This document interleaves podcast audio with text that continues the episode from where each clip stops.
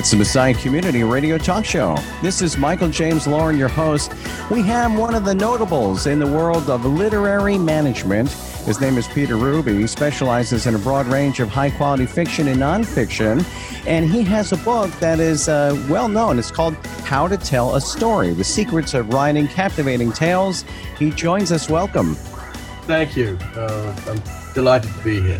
Our sponsors with over 90 years experience in developing audio electronics, Beyerdynamic stands for innovative audio products with the highest sound quality and pioneering technology. Two business divisions, consumer and installation, provide tailored solutions for professional and private users. All products are developed in Germany and primarily manufactured by hand. From headphones to microphones and conference and interpretation systems. For more information, please visit And by Vocal Booth To Go carries a complete line of products and accessories specifically designed for voiceover actors, audio professionals, podcasters, producers, and studio owners to help them get professional results for their clients. It's your go to place for sound treatment, soundproofing, portable, and mobile vocal booths. Visit vocalbooth2go.com for more information and by Hamilton Stands. Founded in 1883 in Hamilton, Ohio, Hamilton Stands is the oldest music and instrument stand maker in the world.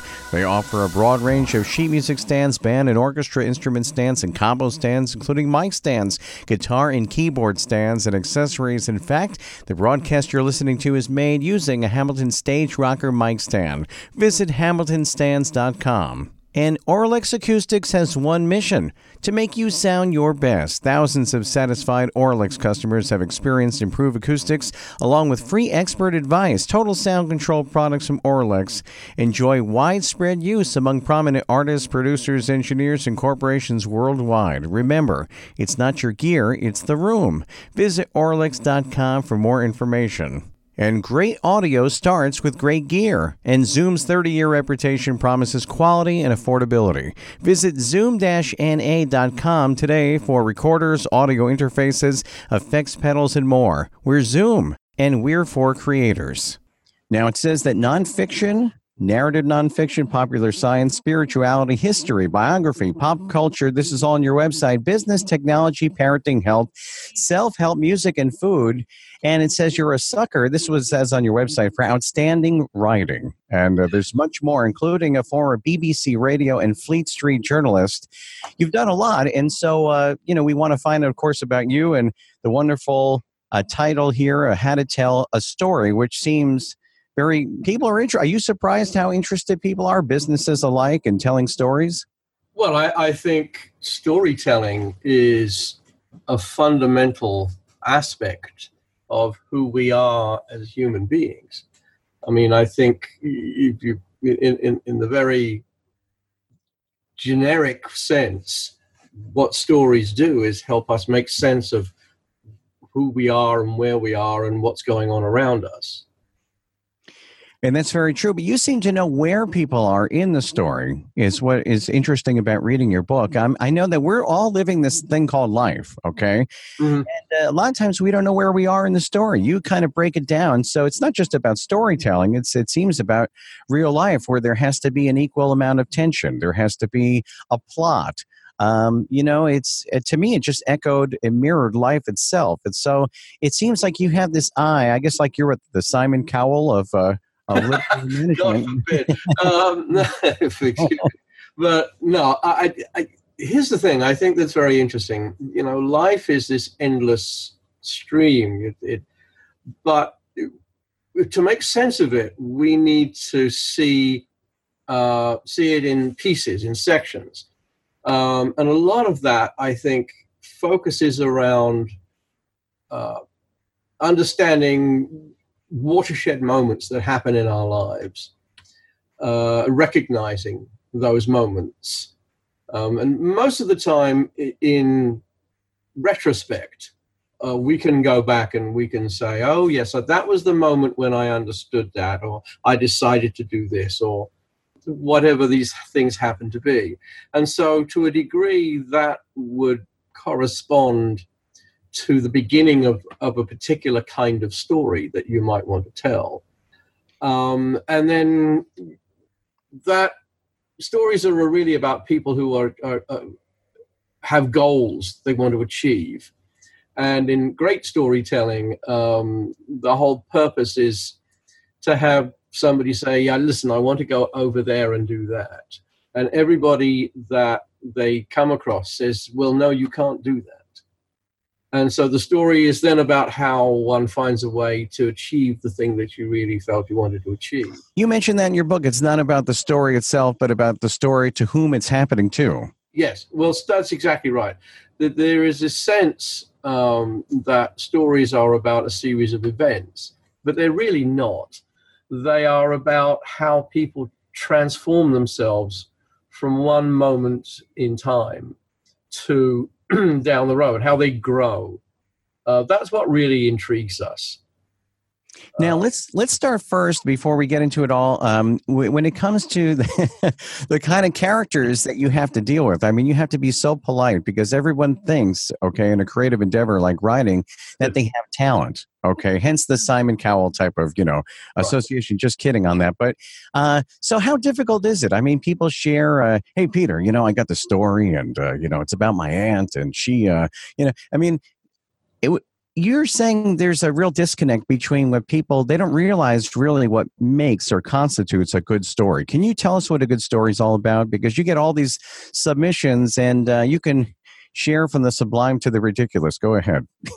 Well you know storytelling is certainly um, at one level an art that anybody can learn if you want to go and study it. And, and storytelling like any other art form creative form uh, it you know requires attention to how it's been create how, how it's been evolved and the techniques that one looks for. But the truth is that some people are naturally more immediately able to do it than others. Um, and, and, you know if you're in a gathering uh, you know a small party or a whatever you know a group of people having a social time you'll find that there is somebody who can tell you how they washed did the laundry yesterday. And it's it, hilarious. It's it's you know you want to spend time listening to what the person has to say. And then the other end of the room there's somebody that tells you how they kind of tried to labor up mount everest in this terrible thing. And, and all you want to do is get away from them so it's not so much that it's about what you're saying as how you're saying it. And that is not to suggest that form is more important than content. But storytelling does need a f- kind of structure. You know, it is, it, you know, it is an artificial form. And I think the moment you accept that it is an artificial form, um, where you're taking something, and being able to sort of be, beginning, middle, and end it. Uh, you know, life is not really like that, but we can massage it so that for the sake of achieving something, you give it a, a certain artificial form, and it's understanding that and coming to terms with that that I think you know certainly taking stories from real life is uh, is the point. So that you know, I mean, I, I, agree with that. But, you know, people who are into storytelling and uh, writing, someone has to tell them what it's all about. Of course, I recommend your book, How to Tell a Story The Secrets of Writing Captivating Tales, because, you know, thinking you're, you're on your way and uh, it's not of interest to anybody. And, and say, hence, the world we live in, right? We all think we're a little maybe more interesting than we are. But when you learn the, the, the secrets to it all, you know, have right. you seen people that put stuff out there that you were, you know, you get a query letter and this is just way out there. You give them a couple of pieces of advice and all of a sudden they're uh, they're flourishing. I mean, have you ever been shocked by that? Oh well, not shocked by it, but you know, very pleasantly surprised. Um, yes, uh, I mean, to a degree, everybody that's ever become a professional storyteller, which in a sense is what I think we're talking about here at the level that we're talking, uh, started by figuring it out themselves. Um, whether you're a painter or whether you're a musician or whatever it is, you know, you the first thing that you bring to the table is a determination to figure it out um, the thing that becomes in the way that I think one has to start to be conscious of is that the ego uh, is something that one has to try and put aside, at least for a while, um, in the sense that I know how to do this. You know, if you, you know, anybody can take two pieces of wood and connect them by nails or by screws or by whatever means you've either seen or figured out. But there's an enormous difference between being able to build a small little bookcase from three pieces of wood and becoming, you know, a master carpenter or a cabinet maker. But the truth is that those craftsmen began exactly in the same place that, that you are beginning now in terms of taking those pieces of wood and trying to put them together mm. in an elegant and you know structurally sound way and so storytelling is not radically different from that in that regard so what are, what are some of the most important elements that you would recommend when you know you put a story people want to put order to it all and uh, and and and part and parcel how did you get so good at this ah well i mean it's very kind to think that I am good at it. I mean, I, I'm forever wondering, you know, what's coming next. The, the, more you do, the more you begin to be aware of what you don't know. Um, and what you thought you knew uh, becomes something that you think, well, how could I be so dogmatic? Um, but that aside, um, I think, uh, you know, one looks at um, these kinds of things and those are, those are submissions coming in right now. Those are that's exactly right. Yeah. um, I, I, look, you know, you look at um, things and, and you have to go beyond the surface. The, the challenge to storytelling is not just to link events together; it is to give them meaning. And so, telling a story does not, is not necessarily um, taking a sequence of events and chronologically connecting them the, you know you have a beginning and you have an ending but if you're talking about memoir as a good example of the kinds of things that we're talking about now which is this you know the, the story derived from one's life the, you know what does that mean and beyond what the memoir itself is telling you in terms of the things awful or great that happened to you you know people are really not interested explicitly in what happened to you. They are interested in being able to connect in their own way to the things that you you are relating. Um, you were very hungry. You went through this experience. Uh, you you found meaning in in disaster.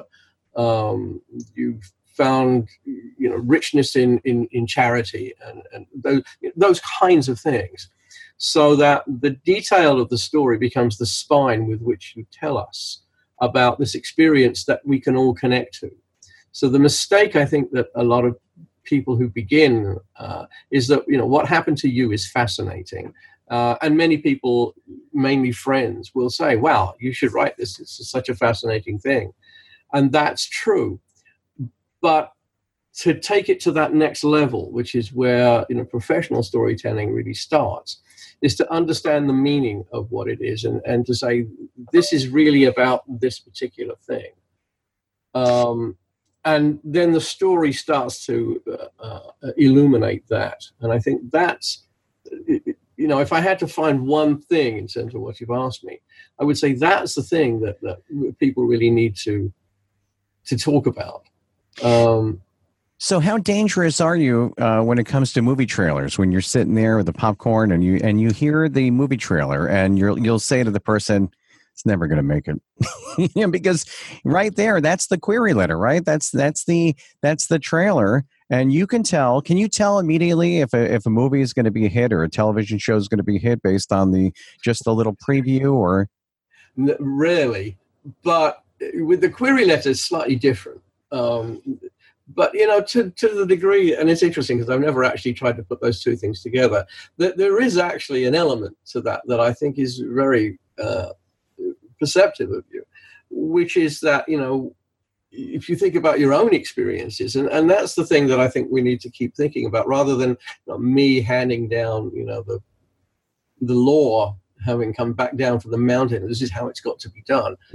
Um, it, it's really about connecting to what is it about but now books and, and, stories and I should say that interrupt by saying there is an assumption here, and the assumption that I'm making is that people read a lot, uh, they are captivated by books, um, they are determined to, to to learn how to do this. You know, you have to be in a certain frame of mind.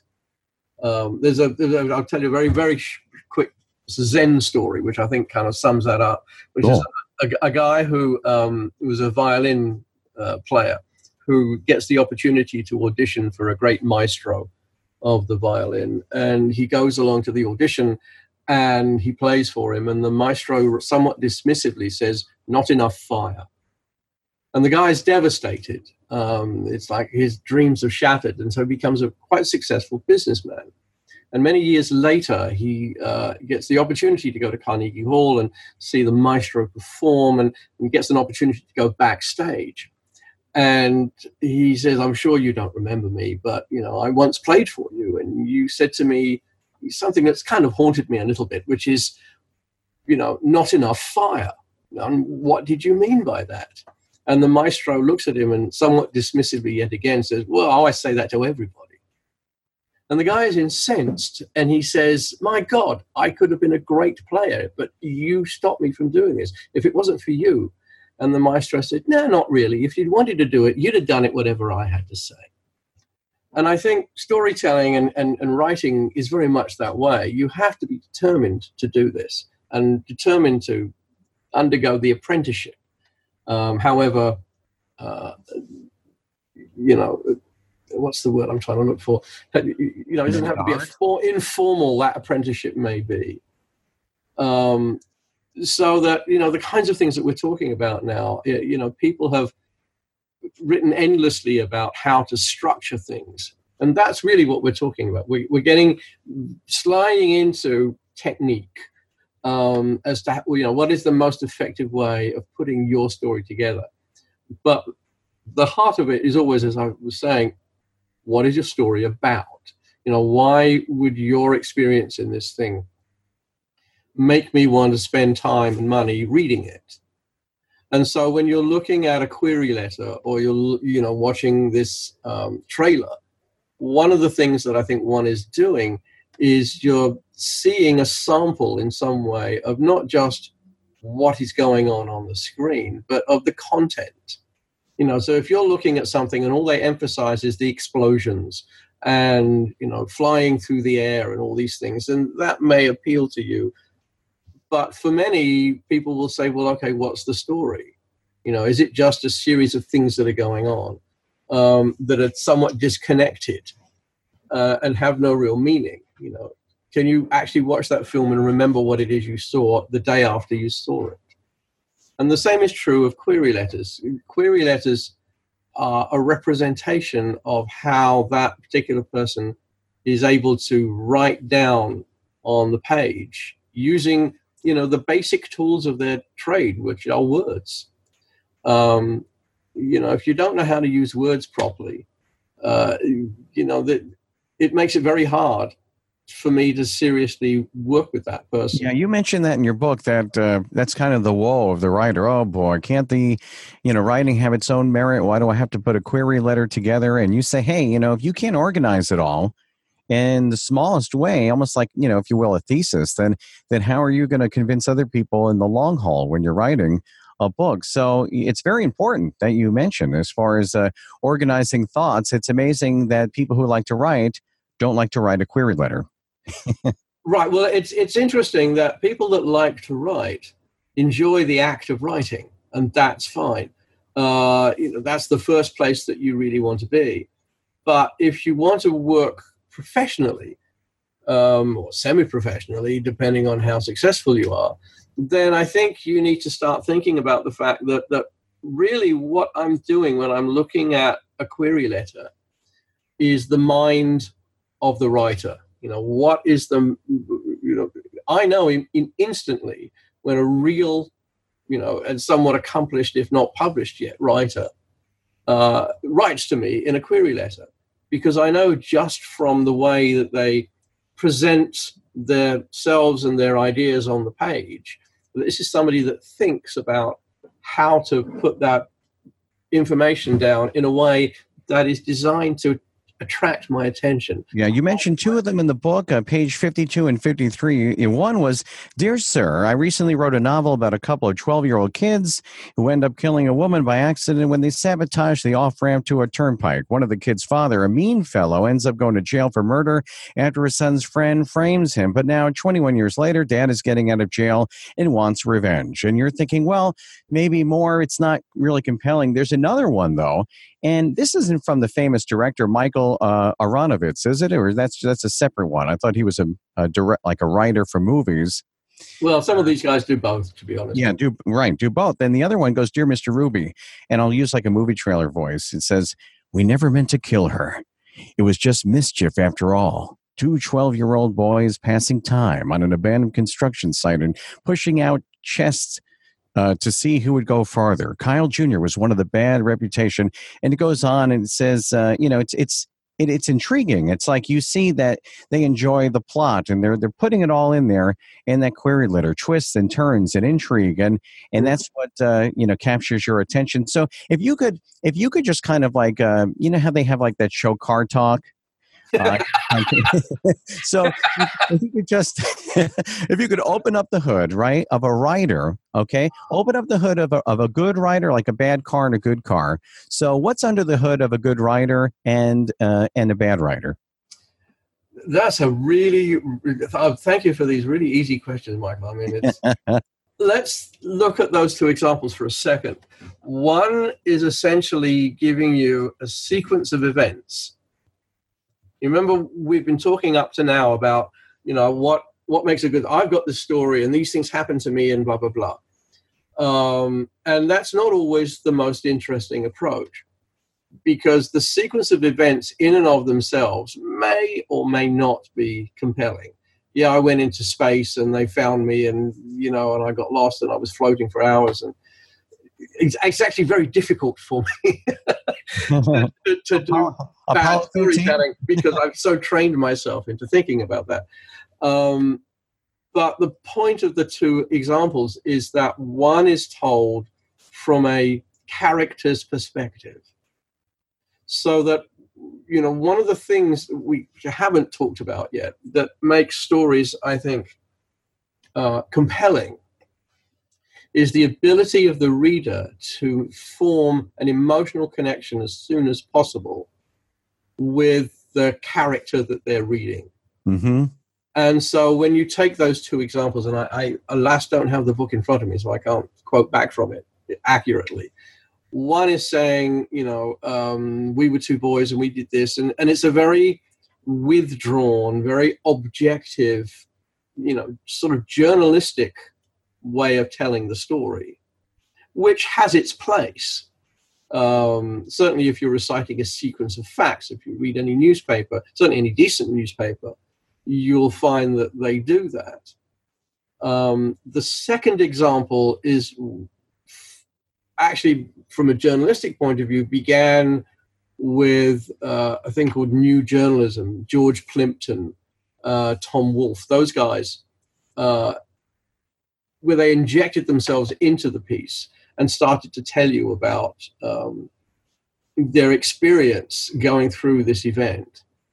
Um, but there's an immediate emotional connection to that character. We never meant to kill her. We never meant to do this. Immediately, as a as a reader, it's like, oh, hang on a second. There's there are there are layers here of this character. Mm-hmm. Yes, emotional layers here. You know, there's guilt. There's remorse there's you know the admission that you did something terrible uh, and it's all in one sentence hmm. You know so you all and you don't think these things you know um, on a conscious level but you respond to it unconsciously uh, in a way that well what happens next? Who is this person? I, you know th- these are the things that that you know the first doesn't really compel me to read further. Yeah, if I want to know how the story ends, absolutely.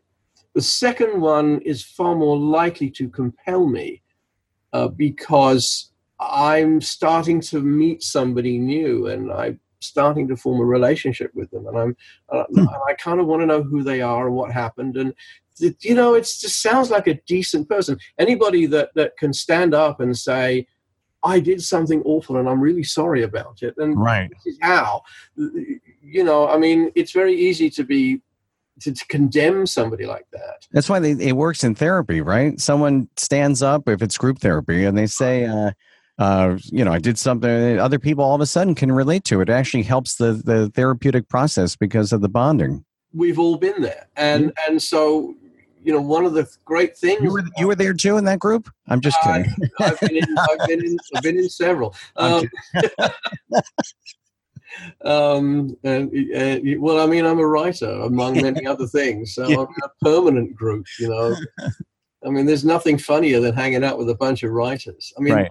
Right, publishing in general is filled with some incredibly smart and very witty people. Hmm. Um, you know, I mean, the one thing I think, as an aside to the conversation that we're having now, one thing I think that's really important uh, for people that are genuinely interested in getting published should realize is um, that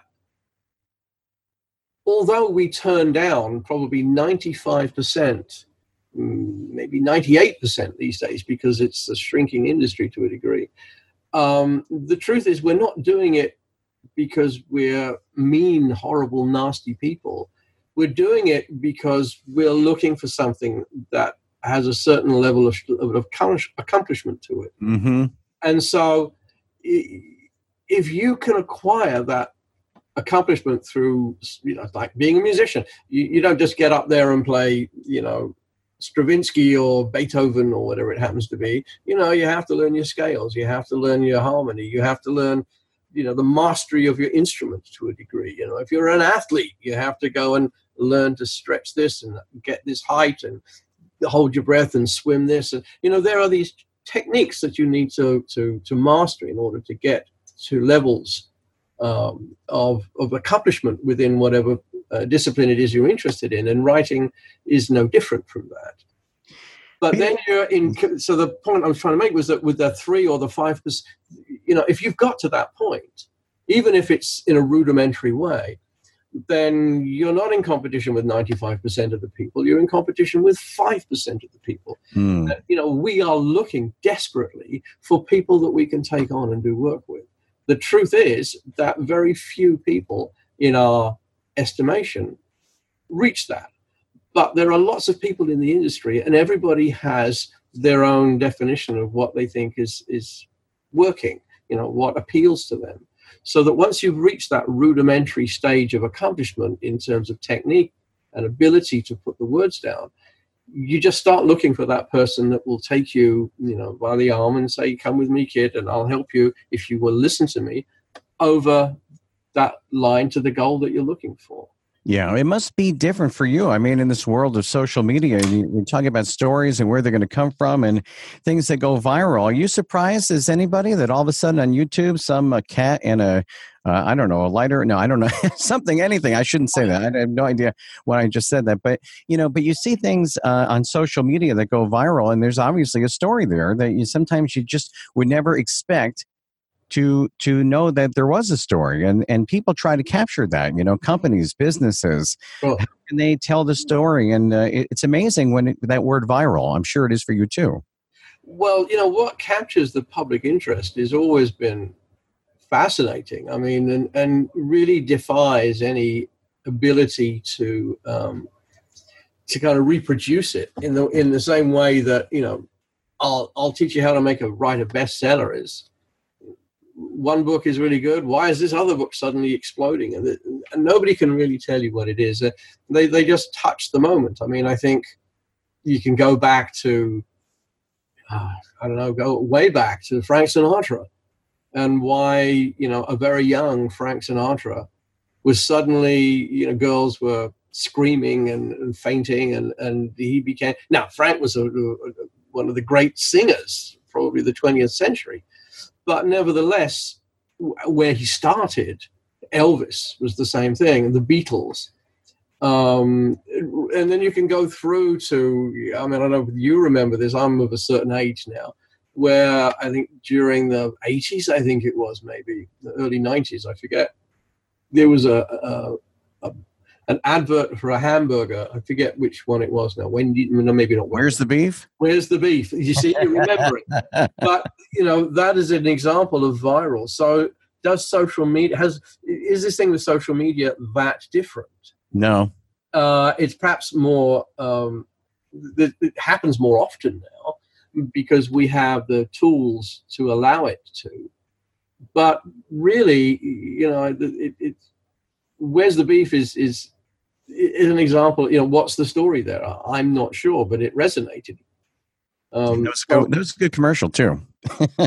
yeah, well, I mean, that was it. It it, it resonated in a way that that worked with people. The, the, it, it's very interesting. Do you remember the Coca-Cola advert? I mean, I'm sorry, I'm bringing in advertising. That's okay. Are we going to Ray maybe, Charles maybe, or maybe you can ask them that's Pepsi? No, that's um, Coke. That's Coca Cola. Yeah, Ray Charles, Michael Jackson. Well, yeah, I'd like to teach the world to sing. Oh yeah, okay, I know that.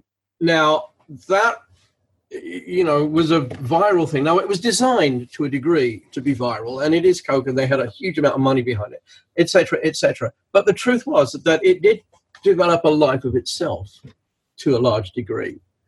Um, and so, you know, that's reflective of its moment. Uh, you know, there are many of us that would think, well, it would be great if somebody could produce something like that uh, now. And the couple of times they've tried to do that have really backfired. They really have. I'm thinking of Kendall Jenner and something uh, yes, that exactly right. you end up offending a whole bunch of people. I don't know why that is. Before that's supposed to bring people together. In this case, it, it divides us. I think in some ways, and I'm not commenting one way or the other, but I think some of the criticism was that it seemed uh, very contrived uh, in order to sell a product, whereas the Coke thing just seemed to capture a moment because of the ubiquitousness of the product, and and that's a very very weak defense, but it just seemed to fit the moment in a way that the Kendall Jenner, and I think somebody else did it. I can't remember who it was now. Like uh, Madonna, maybe.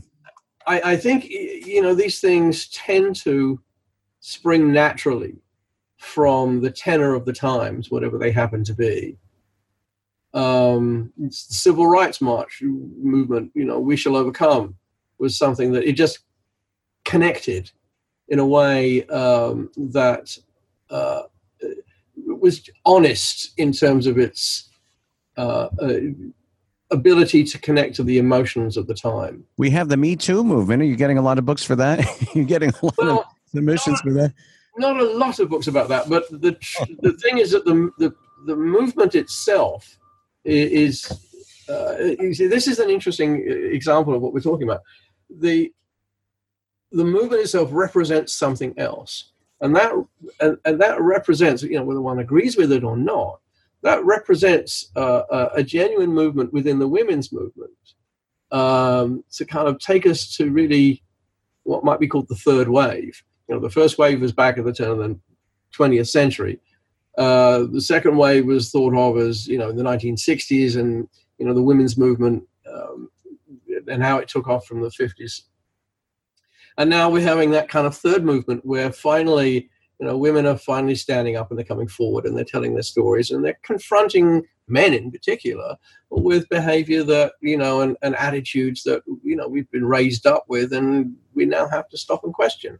Being the father of a 15 year old boy, uh, he is growing up into a world where he has to be more aware and more conscious of things than you know even if you grew up in the 1980s as a teenager. Um, and so you know this is not a bad thing to make us as a society overall more conscious of others and you know how they think and feel. And so the me too movement to a degree i believe is is echoing that movement forward. And so books are specifically starting to echo that but at the same time you have to it's a very sophisticated thing and you can't be heavy handed with it We're with famed literary agent and CEO of Fine Print Literary Management, Peter Rubie, is our special guest. The book, How to Tell a Story The Secrets of Writing Captivating Tales. And uh, since you're such an interesting person and you know the tenets, if you will, of a good story, are, are you very critical when it comes to life around you? I mean, do you see life as, as stories in the same critical eye that you are as a, with a, as a literary? Yeah, that's a really interesting question. And I've never thought terribly consciously about doing that. But I think the thing that's that's interesting, um, I can relate back to what we were just talking about in a way, without getting too specific or too into something, is this whole idea of of um, you know he said something, she said something, and and you know one tries to be fair, one tries to you know be reasonable about all kinds of things that others could get crazy about.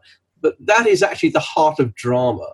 Drama doesn't you know, drama isn't interested in, in balanced and fair in an overtly obvious way. It is looking at how do people resolve issues. You know, oh my God, there's a train coming down the track, and my son is, you know, caught with his foot in the in the in the, in the, the railway track line, and if I save him, the train is going to crash and all those people on the train are going to die. So now I have to make a choice between do I save my child or do I save, you know, tens of hundreds of people, you know, on a train. Those that is why we would read that story to see why that is resolved. What is the resolution of that? Now, you know, going back now to your question about looking at the world in terms of stories, I think we all tell stories. I mean, to the degree that um, we are trying to create narratives for ourselves. And I think one of the things that happens is that narratives tend to be put together by people who are trying to achieve a certain objective. And those narratives can be can strike us as, as fair and honest, or they can seem contrived and clearly out to kind of bamboozle us or hide something. And I think, you know, it's not about me in particular, but I think we all do this. Um, and so being aware of how storytelling impacts our lives is, is really related to our ability to listen to somebody tell us something. Uh, you know, the, the classic example, log cabin candidates, when it comes to presidential elections and that kinds of stuff, creating a certain you know persona. Uh, and we're constantly saying yes that fits us. Yes we like that kind of person because they do this that or the other. Um, or that strikes us as false. You know he's just telling me the story in this way because he thinks i'm going to work with or she thinks i'm mm. going to connect with her. So you know we all Probably get that a lot. Where people try to you know when they want to rub up to you and get in in order for you to print their story. Hey, Michael, I got a great story. You know, put me on the radio because you know I can do blah blah. You know, and suddenly, you know, they're, they're telling you a story, but that story is is very shaped in order to achieve a goal. So, and I've had people on the program that actually it seemed like it was a good story. You know, the book was amazing, and then you get them to t- talk about their actual story, and I've been disappointed. I'm thinking, well, you wrote the book, and they they somehow don't tell it in a, it was more interesting when you read it. And was this was this your book? Sometimes i wonder when uh, well lastly i want to you know mention of course our audience should know that uh, for like 12 years uh, was it no 12 hours a day you would practice uh, but how long were you a professional jazz musician? You did that for a while in new york city is that right? In, in london? I, well i still kind of do it. I mean uh, I, I became a musician when i was in my late teens early 20s I mean, I studied privately, uh, but I played in Europe and uh, in London in particular. Um, and, and when I came to America, I actually came to America originally having worked as a musician on a cruise ship, and then I ended up uh, coming to New York to study with a couple of musicians who I had met in Europe and who I loved and who were interested in teaching me. Um, and then I stopped for a while um, partly because a friend of mine uh, at the time had said to me, however good a musician you think you are, you're a much better writer. And I would always pull between the two things. And I really kind of. if there's any, I was going to ask you too, I'm, forgive me, if there was any association between the two. Usually you I was going to say that they are in the end. What happened was I became finally aware that they are sides, different sides of the same coin. How's uh, that? And so I look at writing in terms of music, and sometimes I look at music in terms of writing. Um, I have a, a, friend of mine who's a, one of the world's great players, and one of the things he talks about that I have heard other musicians say as well, I- improvising musicians in particular, is tell them a story. You know, you are telling a story, and you're doing it in a musical way. Mm, that's true. And if you listen to classical music, you know, composers uh, they're not just putting random. Sometimes it seems, seems like that with the more modern players, but they are, you know, playing with uh, structure and emotion in order to take you on a journey this point to that point, and then there's a resolution at the end. So the book, How to Tell a Story: The Secrets of Writing Captivating Tales. Our special guest Peter Rubie, who's an acclaimed literary agent, and also he is the CEO of Fine Print Literary Management. And uh, do you want people calling you with the stories, or would you say if you're a pro level, uh, give it give it a shot, give it a shout out? Yeah, absolutely. By by all means, you know, send it to me. If not for me, I may forward it to a colleague. So that's totally fine. Well, we appreciate you being on the program, sharing your insights. Well, thank you for having me. It was a delight to be here. Our sponsors with over 90 years' experience in developing audio electronics, Beyerdynamic stands for innovative audio products with the highest sound quality and pioneering technology. Two business divisions, consumer and installation, provide tailor solutions for professional and private users.